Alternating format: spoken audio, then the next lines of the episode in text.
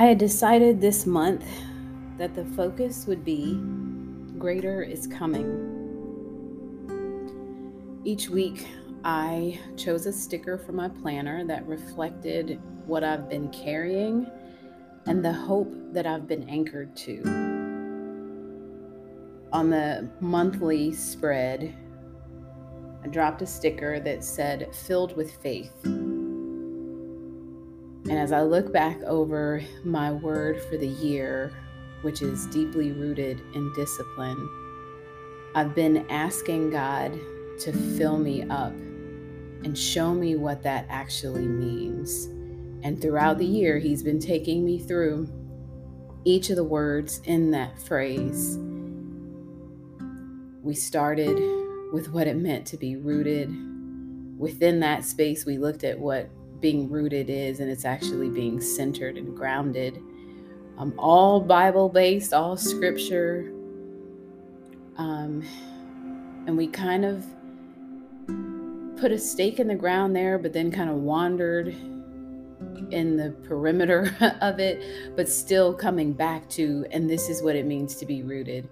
We did the same for what it means to be deep, what it means to be deeply, uh, what it means to be in. And and he and literally god just broke up that phrase so that i couldn't question anymore. Not that i've arrived or that his goal was to cause me to arrive but he didn't want me left in a lack of understanding because he does not author confusion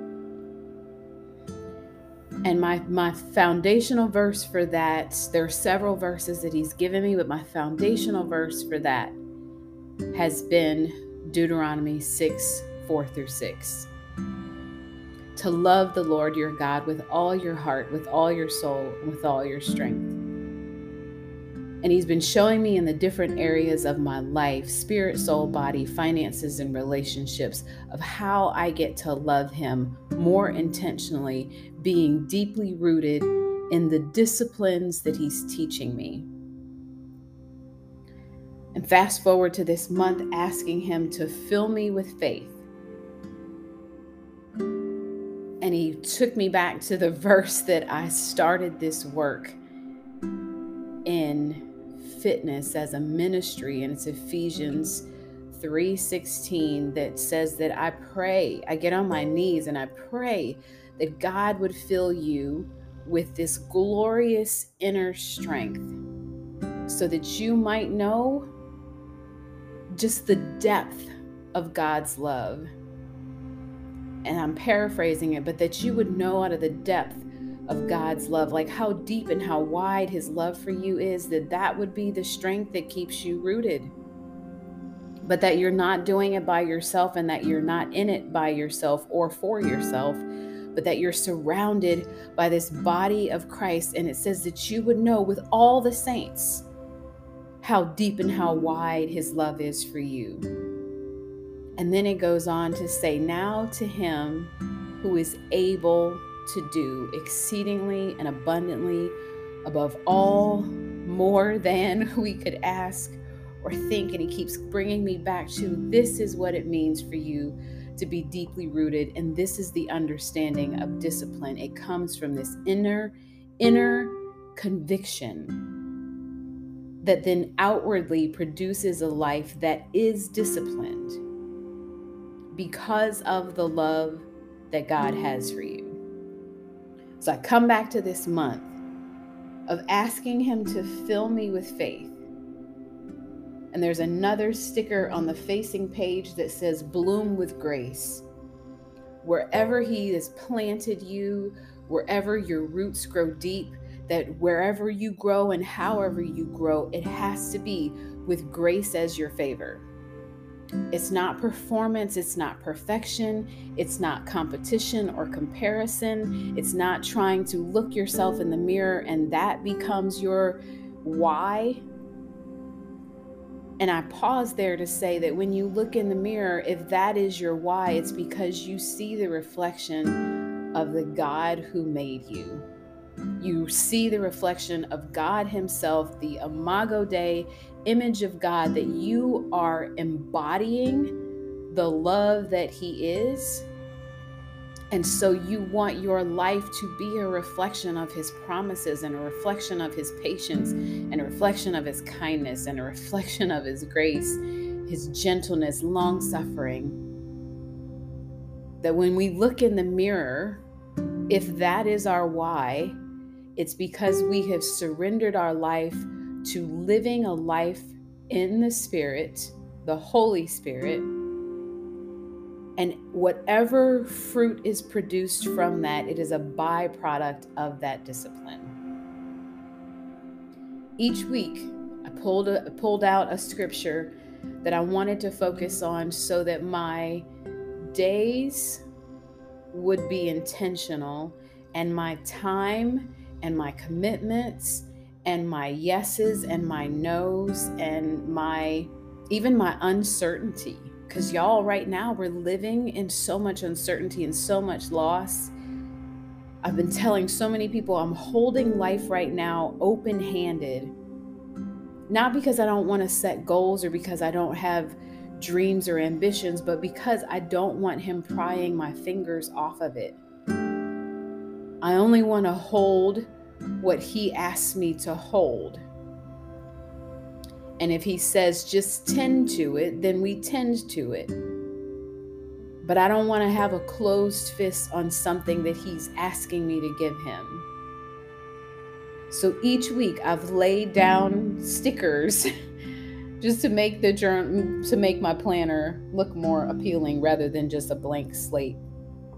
So it could give me um, just a, a jump off point of where where my week could potentially go, but still giving full permission to God, knowing that He's still helping me to understand what it means to be deeply rooted in discipline. And so the first week, the scripture that He gave me is Psalm 121 2. My help comes from the Lord. And on the facing page, I have let joy be your compass. But here's the reason I came to you today because each week has a scripture that is attached to some of the things that I've been carrying for this last year, potentially two years, because 2020 is still in us. The first confession I am weak. And my anchor, Psalm 68 35, you are strong. My next confession, this is impossible. And my anchor, Luke 18 27, all things are possible.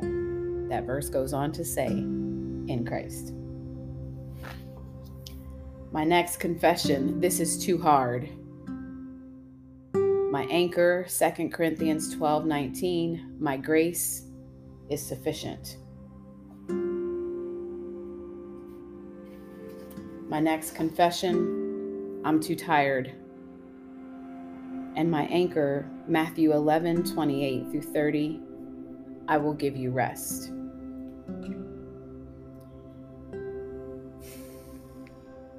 Y'all, emotions are an indicator to what's actually happening in our minds and in our bodies, which is why I shared these confessions with you. When we decide to disregard those feelings, we forfeit the opportunity to be covered by God's promises. If you don't know that you need something, you will pass on the offer when it's presented to you. Most of us mm-hmm. don't want to sit with our feelings, and some of us are all up in our feelings, and some of us are shaming people for being human and having feelings, and the rest of us are so sick of feeling that we've grown cold and cynical and judgmental and hyper religious, and we commit to the false sense of security of simply ignoring our feelings and adopting a mirage of positive affirmations, trying to fake it till we make it. Y'all, let's just stop. The grief that most of us are carrying around has tried its best to own us, and while we need to let it take up space, we need to be willing to sit with it and get honest about how we're really doing. consider what is a truth in your life right now and consider the truth in your life right now. A truth in my life right now is there are a lot of things that are heavy and hard. The truth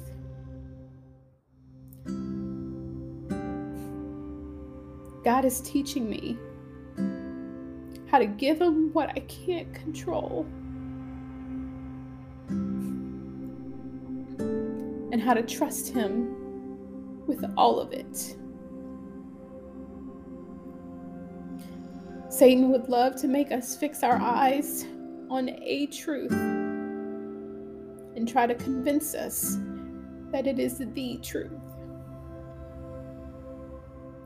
Yes, you get to look at it, but don't hinge your hope, your hope on the fact that it's temporary, that it doesn't get the final word, and it doesn't get to decide the fate of your life.